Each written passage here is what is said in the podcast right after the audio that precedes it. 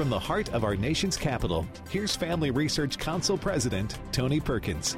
Well, good afternoon. Welcome to Washington Watch, the show where we dive into the pressing issues facing our nation, discuss them with depth, insight, and a commitment to truth. I'm your host, Tony Perkins, and I'm thrilled to be with you today as we navigate the currents of Washington's politics and policy. Well, in the coming hour, we'll unpack the headlines and decode the rhetoric. From Capitol Hill to Main Street, we'll explore the stories shaping our country's future and impacting you and your family. Well, congressional leaders met at the White House earlier today to discuss border, budget, and bullets for Ukraine. When I showed up today, my purpose was to express what I believe is the obvious truth and that is that we must take care of America's needs first. When you talk about America's needs, you have to talk first about our open border. That was House Speaker Mike Johnson after he met with President Biden one on one following the larger meeting of congressional leaders. Meanwhile, Republican leaders in the Senate are pressuring Speaker Johnson to preemptively wave a white flag in the budget and border battle and get on with business as usual. Not only do we not want to shut the government down, we don't want the Russians to win in Ukraine. And so we have a time problem here. And the best way to move quickly and get the bill to the president would be for the House to take up the Senate bill and pass it. Yeah, we always have a time problem. It, it, it's always that way. It's designed to be that way. But there are some Republican senators that are pushing back, like Wisconsin Senator Ron Johnson. I think our policy ought to be how do we start reducing tensions in the world? And I would argue that the best way to do that is for America to be strong. And it starts with addressing our debt and deficit. It's out of control. It starts with securing our borders, not letting military age men from China, from 150 different countries all over the world, into our country. We're going to get the latest on the debate from another senator who is supporting conservative efforts in the House. Florida Senator Rick Scott joins us in just a moment. Well, yesterday's interview with Todd Bensman about illegal immigration and how illegals are being enticed to come into the U.S. with government benefits stirred a lot of interest. So we're going to dive deeper into the topic and explore what government funds and services are being provided to those who illegally, illegally enter our country.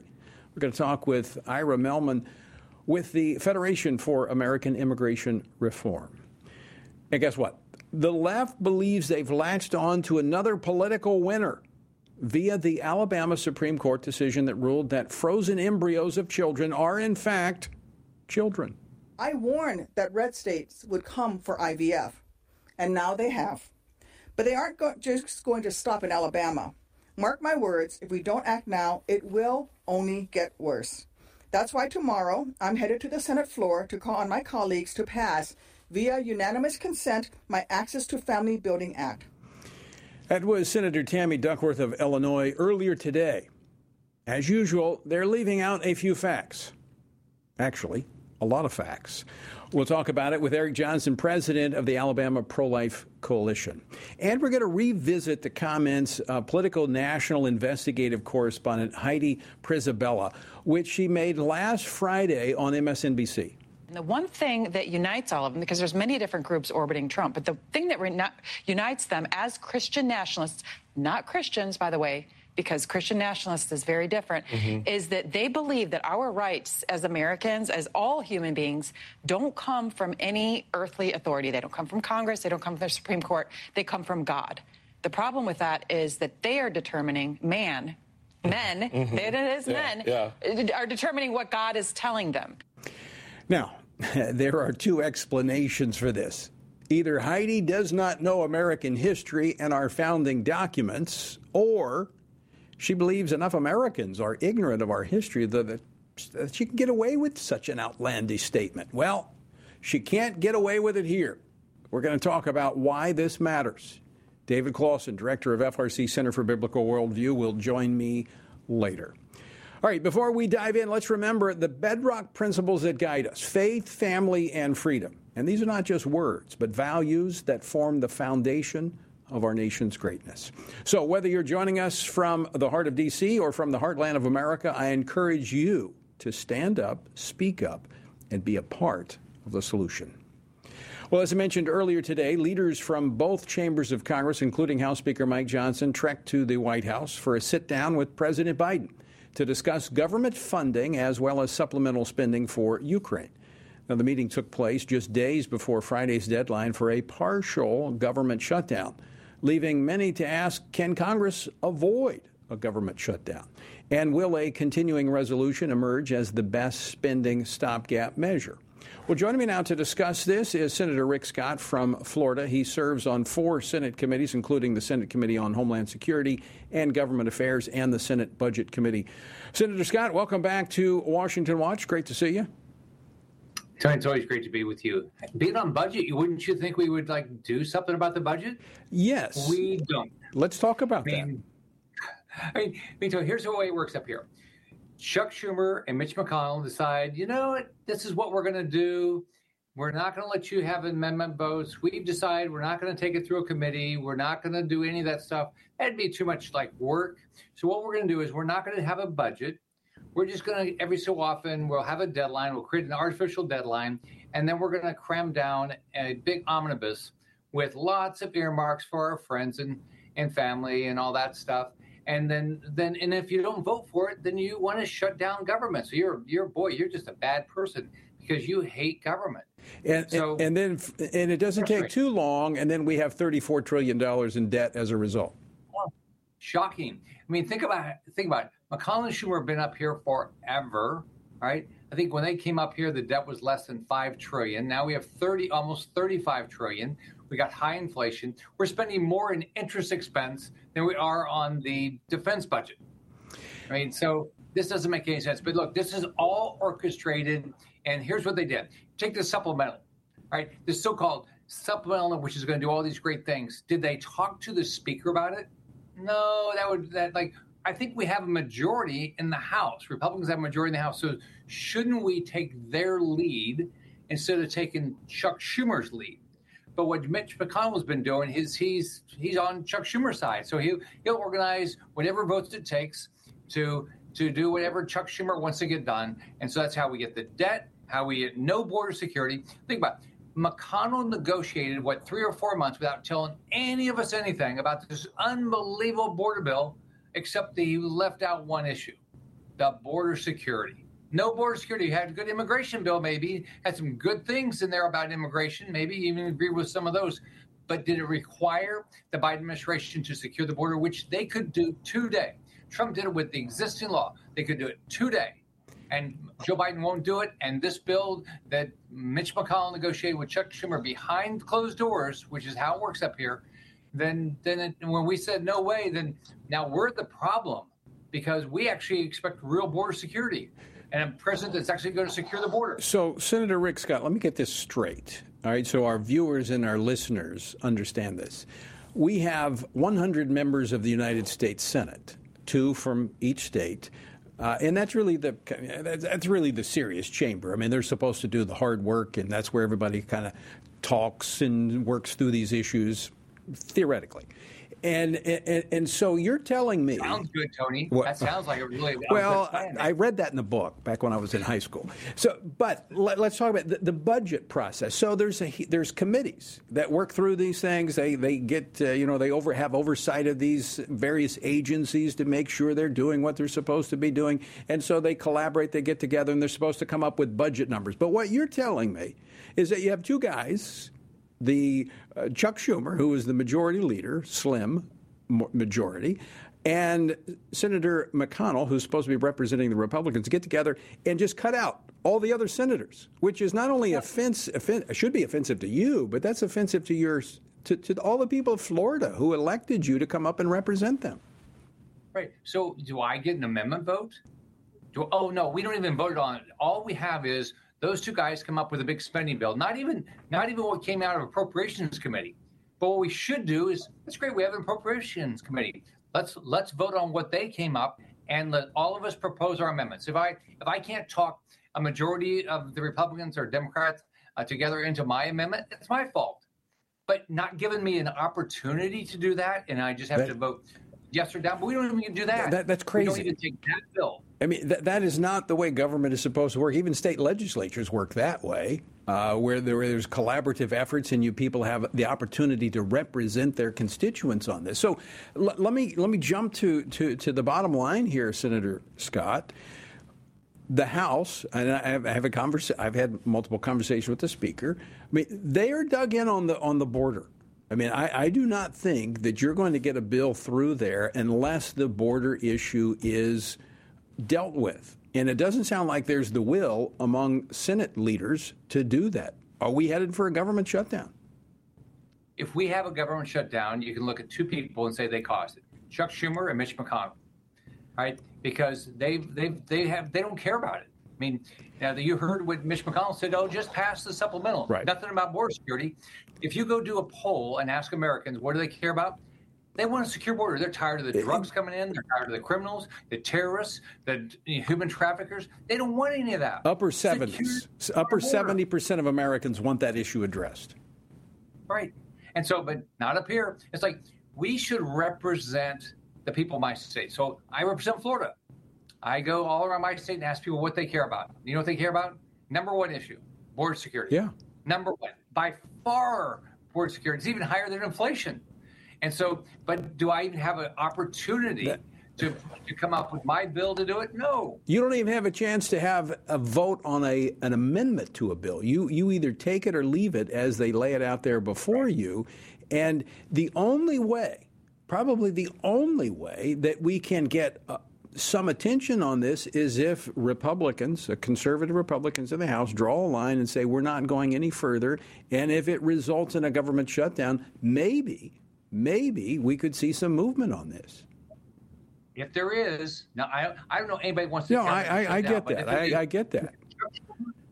You look at Chuck Schumer Mitch McConnell, they made that decision. They made the decision that they didn't care about the biggest issue in this country. They, they're hell bent on giving money to Ukraine with no accountability right? About the border security. Right. We're going to secure we're secure their border, but not ours. But I, and I'm not advocating for a government shutdown. I, I, don't think I don't think that's good. But I'm just saying if if that's the only option that conservatives have to bring attention to this out of control, dysfunctional government, then then then that's what we're left with.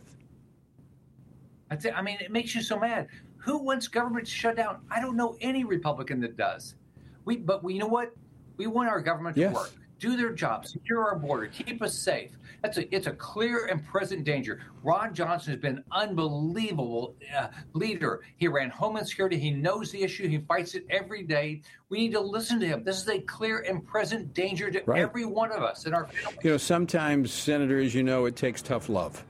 Uh, and you, you got to make tough decisions to get people to pay attention to what's going on. And I think you know, we've just kind of gone along with this for years. Maybe it's time a little bit of tough love from conservatives. Senator, we're out of time. Always great to see you. Thanks so much for uh, joining us and do, for being in the fight. All right, take care. All right, all right, folks. After the break, House Speaker Mike Johnson once again called for the Biden administration to address the border crisis. Okay? But what is the cost of this crisis to the American taxpayers? And, and, and what benefits. We talked about this a little bit yesterday, and it astounded some people. The enticement that the government's putting out there with benefits for people to come into this country illegally, and guess what? You're paying for it.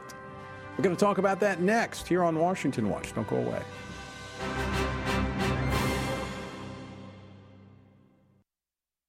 Christians must be sure to faithfully think about the issues that have taken our culture and many of our churches by storm from a biblical perspective. Family Research Council's David Closson, along with co-authors Denny Burk and Colin Smothers, released a new book, Male and Female He Created Them, a study on gender, sexuality, and marriage to help Christians better grasp the Bible's teaching about these issues. This study presents a biblical view of homosexuality, transgenderism, and marriage. With this new resource, readers will be given guidance on specific specific questions related to preferred pronouns, identity, intersex conditions, and other matters that our churches must be discipling their members to respond to with love and biblical conviction. As part of the study, readers have access to supplemental videos by Dr. Albert Mohler, Dr. Heath Lambert, Reverend H.B. Charles, Dr. Christopher Yuan, Dr. Rosaria Butterfield, and others that expand and elaborate the themes of each chapter. To purchase a copy, go to hecreatedthem.org. Today, we find that global persecutions of Christians is growing more menacing every year. Family Research Council's Lela Gilbert, Ariel Del Turco, and Lieutenant General Jerry Boykin's book, Heroic Faith, shares personal stories from those who have endured religious persecution and gives a close look at the dire situations Christians often face due to dangerous and sometimes deadly opposition to their faith. The book's true stories of persistence and faithfulness amidst crisis offer inspiration and hope. Heroic Faith also provides insights into the ideologies driving the hostility and persecution, what steps the U.S. government might take to help, and how readers can best respond to the struggles of the faithful. It is critical for us to learn from our brothers and sisters who are suffering deeply and to do whatever we can to help. You can get your copy of Heroic Faith wherever books are sold or by going to frc.org slash heroic faith. Again, that's frc.org slash heroic faith. Men are constantly told that there is no place for their thoughts and concerns about abortion. However, this attitude ignores the fact that both women and men are deeply and personally affected by abortion. Furthermore, one does not have to be a woman to know that abortion ends the life of an innocent, unborn child. Every man has a role to play in protecting unborn lives and supporting the mothers in their families and greater community, which is why FRC's Center for Human Dignity has released a resource titled A Man's Guide to Standing for Life. This resource was created to help men positively address the topic of life. This guide will equip men with phrases to utilize or avoid, as well as practical tips for helping to protect life and the expectant mother or unborn child he knows. Every man has the opportunity to be an unborn baby's hero by stepping in to support a mother and speaking up for her child's life. Get this free guide at frc.org slash prolifemen to learn more about the important role men play in protecting unborn lives.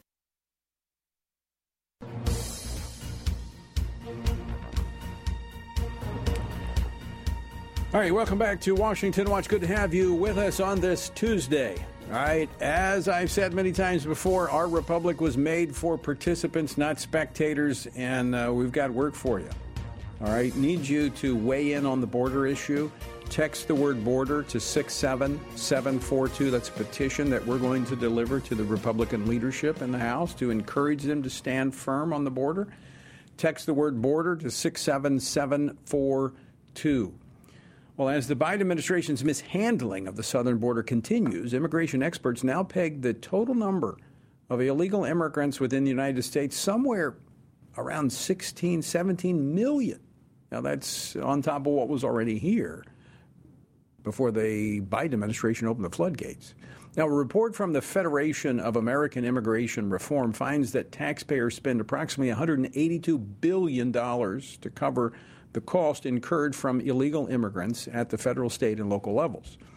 Now, those pushing for open borders often speak of, well, the taxes are being paid by illegal immigrants, but that number is estimated to be a mere 32 billion in taxes to offset the staggering expenses. Now, clearly, those taxes paid, primarily sales taxes, are not satisfying the mayors of sanctuary cities like New York who want the federal government to bail them out. Well, joining you now to uh, help better understand these numbers is Ira Mehlman, direct media director at the Federation for American Immigration Reform. Ira, welcome to Washington Watch. Good to see you. Thanks very much. So, tell us about the, the, the benefits. All right, someone, let me give you a scenario. Someone crosses the, the border illegally into the United States, they're detained, then they're released. Are, are, they on their own? What, what, what, what services, government services, resources are made available to them? Well, there are all sorts of services. And I think we can point now to New York City as a prime example of what happens once people get to the United States illegally. Uh, the city is on the hook for providing housing, for everybody who shows up. Uh, any child who is in this country is entitled to a taxpayer-funded K through 12 education. Uh, you know, we are a decent humanitarian people. We're not going to allow people with medical needs to go untreated. Uh, people use basic services, sanitation, uh, all, all of those things. This costs a lot of money. Uh, and th- these are not accounted for when people talk about the fact that you know they're they're not getting direct welfare benefits in many cases. Uh, some of them are, but most of them are not. But it doesn't matter whether you're getting direct welfare benefits. Just the societal costs of having you here amount to huge amounts of money. Uh, recently, a, a, councilwoman in New York City said that New York is now spending more on care of the migrants than they are spending on police, fire, and sanitation combined. Uh, $12 billion that they budgeted between now and the end of 2025. That is a staggering amount of money. So you talk about welfare benefits, and I do think that if um, an illegal couple that are, are, any illegal that's there that has children born in the United States, that child then is uh, uh, can get welfare benefits. So that's yes. provided. But I, I was uh, my, my daughter's an ER nurse, um, and I, I know that as you mentioned healthcare, we, we we have a law here. You have to anybody comes into an ER and you've got you've got to help them, and and, and that's a part of who we are as, as Americans. But about one fifth of the uninsured population are illegal immigrants that are in this country. I mean, that's putting a strain on our healthcare system, is it not? It, is. It's putting a strain on our healthcare system. And, and, by the way, we are we are paying for it in myriad different ways. Uh, you know, in many cases, they'll go to public hospitals, which is paid for by the taxpayers. But even those of us who have private health insurance, the hospitals eat part of the cost, but a lot of it they're passing along to the insured patients. So our premiums are going up. I, you know, I think anybody who has private health insurance knows that the, the, the price keeps going up year after year part of that is driven by the fact that we, as uh, insured patients, subsidize those people who are not insured. And as you point out, a growing number of those people are in the country illegally. Now, some states like California uh, are actually providing a lot more services and cash benefits to, to illegals. But is, isn't a lot of that being offset by federal funds? They are deciding on their own. Uh, you know, under the, uh, the, Affordable Care Act, illegal aliens were not eligible for taxpayer subsidized health insurance programs, and that was deliberate. Uh, when they they negotiated that bill back in 2010, that was a deliberate omission. They said illegal aliens are not going to be eligible. Now you have states like California, which, which by the way are facing huge budget deficits of their own, deciding that they are going to use state taxpayer money in order to subsidize health care for illegal aliens. So, you know, again, these this is money that the state doesn't have to begin with. Number two, it is money that could be used for other services that American citizens uh, and legal residents need. Uh, instead, it is now going to subsidize health care insurance for people who are in the country illegally. Ira, if I'm not mistaken, in the in the bill that the Biden administration was pushing for, the supplemental that included some border uh, I, I, say border, it was immigration issues, was to give money back to some of these states that are struggling with the immigration issue. Some of these sanctuary cities like New York City that are looking to the federal government to bail them out because of their leftist policies. Right. That's exactly the problem here. You have these self-induced crises. And by the way, the, the Biden administration isn't mishandling the border immigration. They are doing this deliberately. Uh, and, and you are seeing these state and local governments doing precisely the same things they are creating situations where they attract people who are in the country illegally, and then they turn around and ask everybody else to bail them out whether the money is coming out of state or local coffers uh, or it's coming from the federal government, it's still the people's money. It's our hard earned dollars that we send in taxes to the governments at various levels of government. Uh, the, they're supposed to be providing services for us. Uh, instead, they're taking this money and creating new magnets for people to come here and abuse the system. So, final question for you, Ira. We're up against a break. What is that price tag? Do we do we have an idea of what that total price tag is for the taxpayers here in America? Well, as of last year, and by the way, there's been a considerable number of people who've come in since a year ago. Uh, we we pegged it at about 151 billion dollars. That's the the net cost. As you pointed out earlier, it's 182 billion gross. Uh, but if you subtract the taxes that are paid, uh, whether they're working uh, on bogus social security numbers and the government's just collecting it, or it's sales taxes. Uh, it, it's still a considerable amount of money. 151 billion dollars. It's a lot of uh, money. Even in these days, well, is real money. Well, when we're talking about sending, you know, 60 billion over to uh, to Ukraine, let's shut off the border. We might have a little extra money to work with. Uh, Ira, thanks so much for uh, joining us. Appreciate the insight. Pleasure. Thank you. All right, folks, stick with us. When we come back, we're going to take a deeper look at the Alabama Supreme Court decision that said, guess what? A frozen embryo, a child, is a child. We're going to look at that next. Don't go away. Christians must be sure to faithfully think about the issues that have taken our culture and many of our churches by storm from a biblical perspective. Family Research Council's David Closson, along with co authors Denny Burk and Colin Smothers, released a new book, Male and Female He Created Them, a study on gender, sexuality, and marriage to help Christians better grasp the Bible's teaching about these issues. This study presents a biblical view of homosexuality, transgenderism, and marriage. With this new resource, readers will be given guidance on specific questions related to preferred pronouns, identity, intersex conditions, and other matters that our churches must be discipling their members to respond to with love and biblical conviction. As part of the study, readers have access to supplemental videos by Dr. Albert Mohler, Dr. Heath Lambert, Reverend H.B. Charles, Dr. Christopher Yuan, Dr. Rosaria Butterfield, and others that expand and elaborate the themes of each chapter. To purchase a copy, go to hecreatedthem.org. Today, we find that global persecutions of Christians is growing more menacing every year. Family Research Council's Lela Gilbert, Ariel Del Turco, and Lieutenant General Jerry Boykins' book, Heroic Faith, shares personal stories from those who have endured religious persecution and gives a close look at the dire situations Christians often face due to dangerous and sometimes deadly opposition to their faith.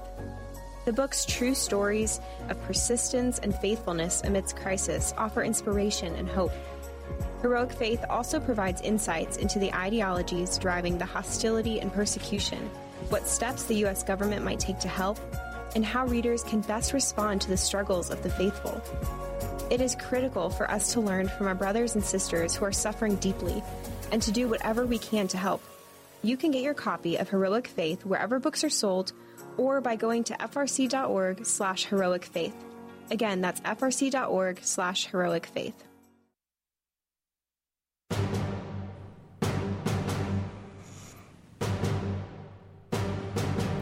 Welcome back to Washington Watch. Good to have you with us again. The uh, the border, text border to six seven seven four two. That's six seven seven four two. The recent Alabama Supreme Court decision regarding the destruction of embryos that upheld the sanctity of life has Democrats looking to pounce, and some Republicans once again looking to play defense on the life issue. Run. The Alabama court's decision stems from a case to decide whether parents could sue uh, the mobile infirmary uh, medical center after their frozen embryos were destroyed at their facility. So, what does the court decision actually say? All right, th- th- this this involves a case with parents who had human embryos created through uh, in vitro fertilization, and they were frozen.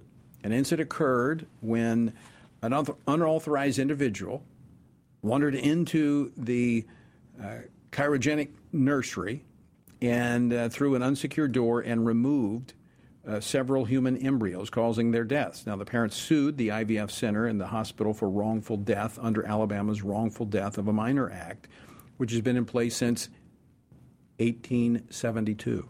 Okay?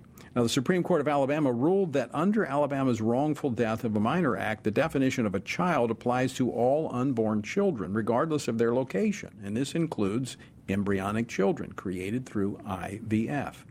Now, in allowing the parents of human embryos who were uh, negligently killed to sue under Alabama law, the Alabama Supreme Court decision did not, okay, just so that very clear, it did not ban IVF. No state legislature has attempted to ban IVF, nor has any bill been proposed in Congress that would ban IVF. Moreover, the court's decision concerned Alabama law and was not predicated on Dobbs versus Jackson's Women's Health Organization, even though the case was mentioned. Now, in the days following this decision, several IVF clinics in Alabama have suspended their operations, citing their liability under the ruling. The Alabama Attorney General has since clarified that he does not intend to prosecute IVF providers or families based upon Alabama's Supreme Court decision. In addition, the Alabama state legislature may consider legislation to address this topic. So, what's going on here? Joining me now to discuss this, Eric Johnston, president of the Alabama Pro Life Coalition. Eric, welcome to Washington Watch. Well, thank you for having me. So, Eric, what did I leave out in that description of what took place at the Alabama Supreme Court? Anything? No, you did a very good job summarizing what happened there. Uh, that Supreme Court case has sort of caught everyone by surprise. Uh, I was aware that for several years it had been going on, but when the uh, decision was handed down Friday a week ago, uh, it did uh, shake up everything in the State House. But there's a consistency here. I mean, if a child is a child, it is a child, whether it is a, a, in a frozen embryo form or whether it is the, in the womb. Absolutely. We have a 2018 constitutional amendment that says the unborn child is entitled to all the protection of the laws in the state of Alabama. Of course, it is an Alabama issue. It's unique to Alabama. Other states that may have similar constitutional amendments may find themselves in the same place. But after Dobbs, when the idea of whether an unborn child is protected was sent back to the states, it, I, we had a Human Life Protection Act that prohibited abortion based on this 2018 constitutional amendment. Now, that protected children in utero.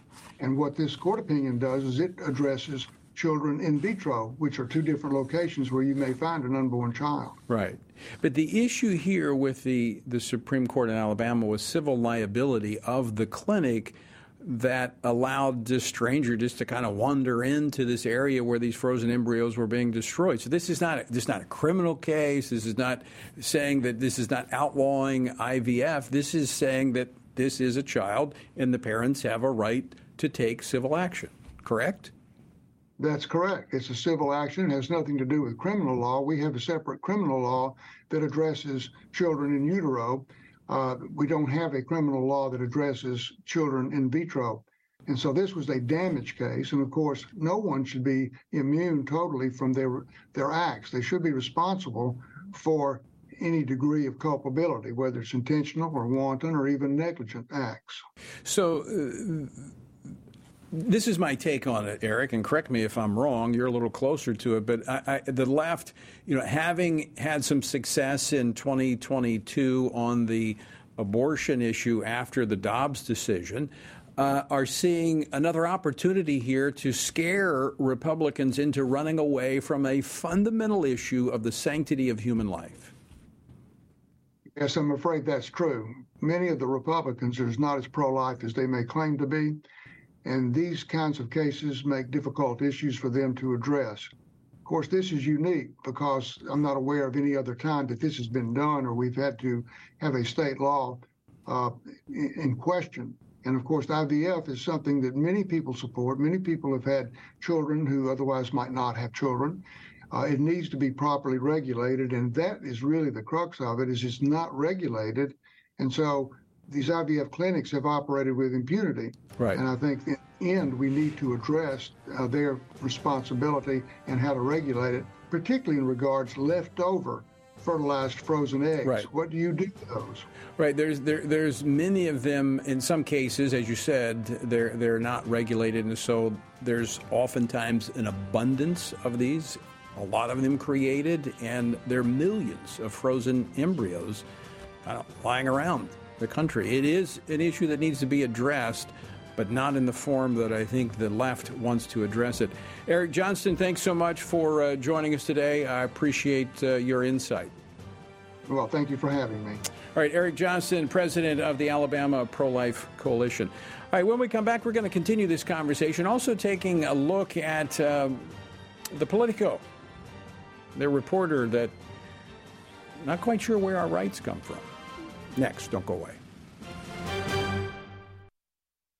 Christians must be sure to faithfully think about the issues that have taken our culture and many of our churches by storm from a biblical perspective. Family Research Council's David Closson, along with co authors Denny Burk and Colin Smothers, released a new book, Male and Female He Created Them, a study on gender, sexuality, and marriage to help Christians better grasp the Bible's teaching about these issues. This study presents a biblical view of homosexuality, transgenderism, and marriage. With this new resource, readers will be given guidance on specific questions related to preferred pronouns, identity, intersex conditions, and other matters that our churches must be discipling their members to respond to with love and biblical conviction. As part of the study, readers have access to supplemental videos by Dr. Albert Mohler, Dr. Heath Lambert, Reverend H.B. Charles, Dr. Christopher Yuan, Dr. Rosaria Butterfield, and others that expand and elaborate the themes of each chapter. To purchase a copy, go to hecreatedthem.org. Today, we find that global persecutions of Christians is growing more menacing every year. Family Research Council's Lela Gilbert, Ariel Del Turco, and Lieutenant General Jerry Boykin's book, Heroic Faith, shares personal stories from those who have endured religious persecution and gives a close look at the dire situations Christians often face due to dangerous and sometimes deadly opposition to their faith. The book's true stories of persistence and faithfulness amidst crisis offer inspiration and hope.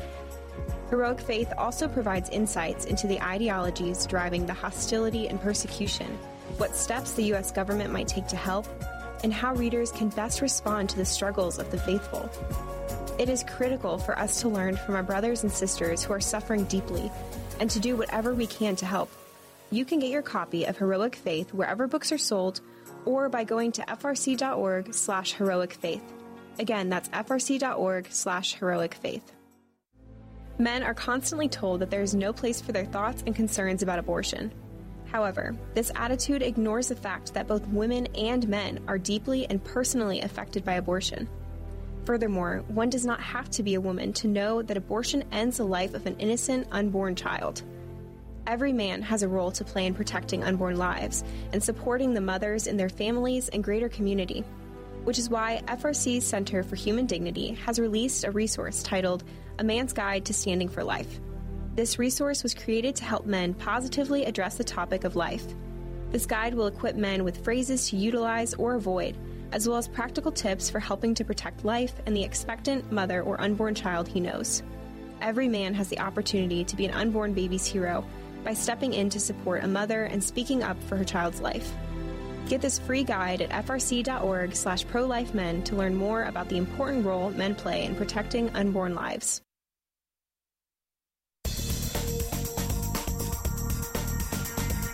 Welcome back to Washington Watch. Good to have you with us. The website is tonyperkins.com. There are many resources there for you, as well as contact information for our guest. Again, uh, action items for today. Number one, text the word border to 67742. And go ahead and write down this number. It is the Capitol switchboard number. It is uh, 202 224 3121. And I'm going to tell you what you're going to need to do with that in just a moment. But that's 202 224 3121. Our word for today comes from Leviticus chapter 5. If a person sins in hearing the utterance of an oath and is a witness, whether he has seen or known of the matter, if he does not tell it, he bears guilt. Or if a person touches any unclean thing, whether it is the carcass of an unclean beast, or the carcass of an unclean livestock, or the carcass of an unclean creeping thing, and he is unaware of it, he also shall be unclean and guilty.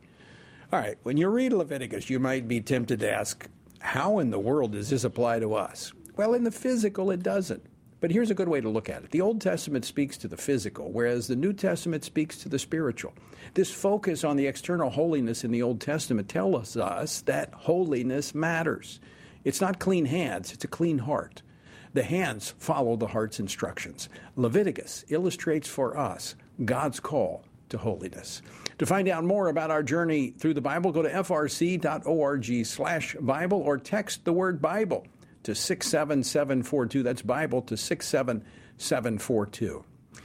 All right, continuing our conversation about the Alabama State Supreme Court decision upholding the sanctity of life, has Democrats in Congress looking to seize the issue for political gain, while the legacy media fearmongers about theocracy and Christian nationalism. Now, there, this is where the phone number comes in, all right? So let me play a clip here for you of, um, I played at the top of the program. This is Senator Tammy Duckworth of Illinois. Play clip five. I warned that red states would come for IVF, and now they have. But they aren't go- just going to stop in Alabama. Mark my words, if we don't act now, it will only get worse. That's why tomorrow I'm headed to the Senate floor to call on my colleagues to pass, via unanimous consent, my Access to Family Building Act. All right, as I said, they often leave out a few facts. In this case, they left out a lot of facts. Uh, in fact, there's very little truth in what she had to say, other than that she's going to the floor tomorrow in the Senate to try to ram through the Access to Family Building Act. All right, this is uh, Senate Bill 3612. That's why you have the phone number. You need to call your senator and tell them to oppose this bill. Because, first off, as we just talked about, IVF is not under assault. The court's decision dealt with a civil case. The legislature's not doing anything there to prohibit IVF. The court's decision didn't do anything to prohibit IVF. But let me tell you what this bill would do. All right? This bill that Tammy Duckworth was quacking about today, what she is going to advance is legalizing human cloning. Yes, yes, that's in the bill. Human cloning, which is expressly prohibited in several states. Right, it legalizes gene editing or so called designer babies, again, which is outlawed and prohibited in many states because it's not right. She also legalizes the creation of human animal chimeras. These are hybrids, all right? This is a form of experimentation on human embryos. Uh, there has been a big battle over the years to try to totally prohibit that at the federal level. It's been done at the state level because it's it's like Frankenstein. It's what we're talking about here. It also legalizes surrogacy nationwide, including commercial gestational surrogacy, which is expressly prohibited in several states. This practice can lead to the exploitation and uh, of, of women and girls in particular. This legalizes the buying and the selling of destruction of human embryos as reproductive genetic materials. In my home state of Louisiana, going all the way back to 1986, prohibits that. All right, so this they see this as an opportunity to advance their radical anti-life agenda. That's what this is about. All right? 202 224 3121, Capitol Switchboard. Call your two senators and tell them to oppose Tammy Duckworth's bill. It's, it's really the Frankenstein bill, it's not the family bill. That's what it's about. Joining me now to talk more about this, David Closson, director of our Center for a Biblical Worldview here at the Family Research Council. David, welcome back to Washington Watch. Hey, great to be with you as always, Tony. So, so th- there are moral and spiritual, theological implications here with this. Now, IVF has, has long been controversial because, as we were just talking about with Eric Johnston, it is not regulated, and therefore, f- for instance, a couple may go in and you know they they go through the treatments, and it's not just one or two embryos. Sometimes it could be a dozen or more, and those excess embryos are you know frozen or destroyed. No, that's right, and that's why Christian ethicist. You know, I'm working on a PhD in ethics, so I guess I could call myself an aspiring ethicist. Uh, but kind of, there's a long history within Christian ethics of looking at IVF and saying that there is, it's morally fraught. Uh, and, and, one of the reasons, particularly, is that often when you go through a, a cycle, as they're called, of intro, intro IVF intro fertilization, um, usually it's a dozen, maybe even more uh, embryos. Uh, now, as Christians, we believe that at conception, when that sperm and egg come together, you have a human being. And you do. You have unique DNA, you have the genetic code, you have everything. But then what happens is they selectively choose which ones to implant uh, in the woman, and then the others are stored in freezers. We have, Tony, today millions of frozen embryos in freezers all over the country. And so I think that's important to acknowledge But really, what this, to me, this whole kerfuffle in Alabama has revealed is really the worldview of the left, which is a worldview of death. And they're really running with this like they ran after the Dobbs decision. And I think we need to be aware of that. I mean, there's a little bit of hypocrisy here on the, the left, and, and I would say even on the right. Uh, uh now, I would say this is why we have to get this right. Um, I, I, do think there needs to be regulation over the IVF clinics uh, because, as you say, it is fraught with, with problems. Just because science enables us to do something doesn't mean we should do it. I mean, we should be concerned about both the means and the ends uh, of where this would lead us. And, and it needs to be guided by biblical truth, by morality, as you said, ethics, the problem we're seeing today, in the absence of moral truth, there are no ethics that are that are standard and steadfast. It just it's it's it's a wild wild west morally. It is, and you know what's so interesting, Tony. Looking at this is a lot of the kind of uh, hand wringing on the left, so to speak, isn't actually on the majority decision that came out of Alabama. It's a concurring opinion that the Chief Justice uh, wrote and what's interesting with the Chief Justice, he really did explore kind of the concept of sanctity of life. Uh, that phrase, sanctity right. of life, appears in the Alabama Constitution. Just being a good lawyer, he kind of said, where did these words come from? What do these words mean? And so he explored the Christian tradition of understanding sanctity of life, image of God. Uh, and he, you know, it was so funny, Tony, for me reading the New York Times uh, write up on this, where they said, you know, this Chief Justice was quoting 16th century dead theologians, you know, like John Calvin and whatnot. Well, he was because Christians have been thinking about these issues for a very long time. It's not that we just thought of these in a right wing think tank last week. We've been thinking deeply about these issues for centuries, Tony. And one of those principles is a high view of life that every single person is made in God's image. Transcendent value. Uh, it's not value assigned to it, it is value that is inherent in it because it is created in the image of God. I, I think we have we may have stumbled onto something here with with this and with what I'm about this clip I'm about to play is that the left has controlled our educational institutions for so long that these foundational ideas now seem to be foreign. Um, let's play clip number eight. The thing that unites them as Christian nationalists, not Christians, by the way, because Christian nationalists is very different, mm-hmm. is that they believe that our rights as Americans, as all human beings, don't come from any earthly authority. They don't come from Congress, they don't come from the Supreme Court, they come from God. The problem with that is that they are determining man, men, mm-hmm. it is yeah, men, yeah. are determining what God is telling them we hold these truths to be self evident that we are endowed by our Creator with certain inalienable rights, among them life, liberty, and the pursuit of happiness. I, I think I actually read that in one of our documents. Oh, that's right, the Declaration of Independence. So we have a reporter here, Politico. Uh, this was Heidi uh, uh, Przybyla. She was just saying that you know, th- these Christian nationalists believe it. This goes back to what you were saying about the New York Times writing, oh, this is some kind of ancient writing here. This is consistent with the worldview and the writings of our founders and the foundational documents of this country. It is, Tony. So, so that Politico art, art, um, author right there, who was on MSNBC, I have no doubt that she was very sincere in what she was saying. But she was she, sincerely wrong. She believed that she was telling, uh, revealing, you know, if you played the Fuller clip, she even says that I've consulted with experts. She says, I've consulted with experts and realized that Christians believe, not, she actually says not Christians, but the so called Christian nationalists, nationalists believe that rights don't come from the Supreme Court or Congress, but they come from God. Well, my goodness, who knew that Thomas Jefferson was a raging Christian nationalist? Yeah, that's yeah. news to me.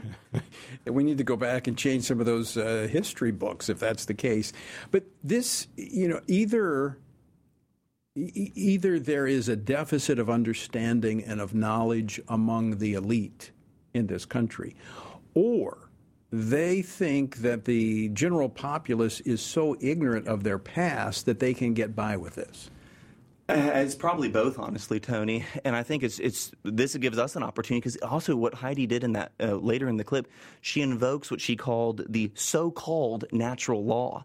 Well, my goodness, the natural law again is centuries of Christians thinking. Now, as a Protestant, I you know believe in special revelation is most important, God's revealed word through the Bible. But we also believe in natural revelation right. that God reveals Himself. It's the moral law, the natural law. Paul writes about this in, in Romans chapter two. It's inscribed on the hearts of man.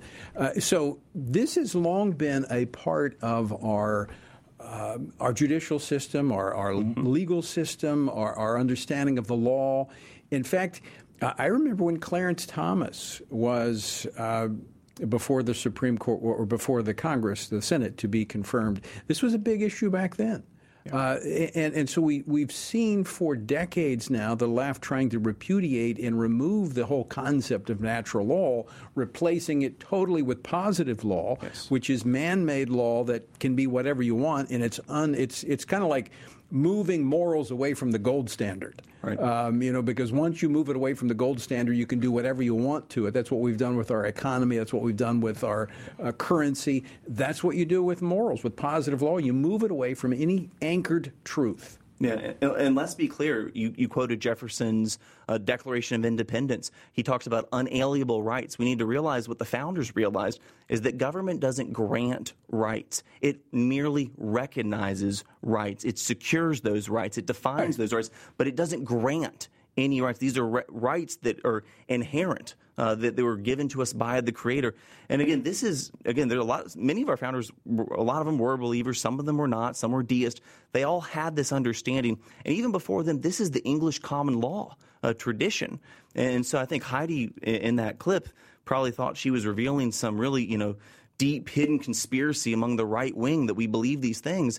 And it's just, I, I almost pity her uh, that this lack of historical but understanding. This is common. I mean, I go back, you were talking about the New York Times, talking about the Alabama decision. So this is not like a one off. This is no. not uh, an outlier. This has now become the mainstream media, and the yeah. worldview has been revealed. And I think it's becoming clearer and clearer. So, with that in mind, David Closson, how should we as believers in the 21st century respond to these very serious issues? Because our future is more determined by what we believe our past and foundation to be than than what it really is. And so if we're being Absolutely. if we're being deceived about who we are as a people and our foundation and these and this uh, fundamental understanding of rights, I mean, we can be led who knows where. We can. So blocks from where we're sitting right now, Tony, is the National Archives building.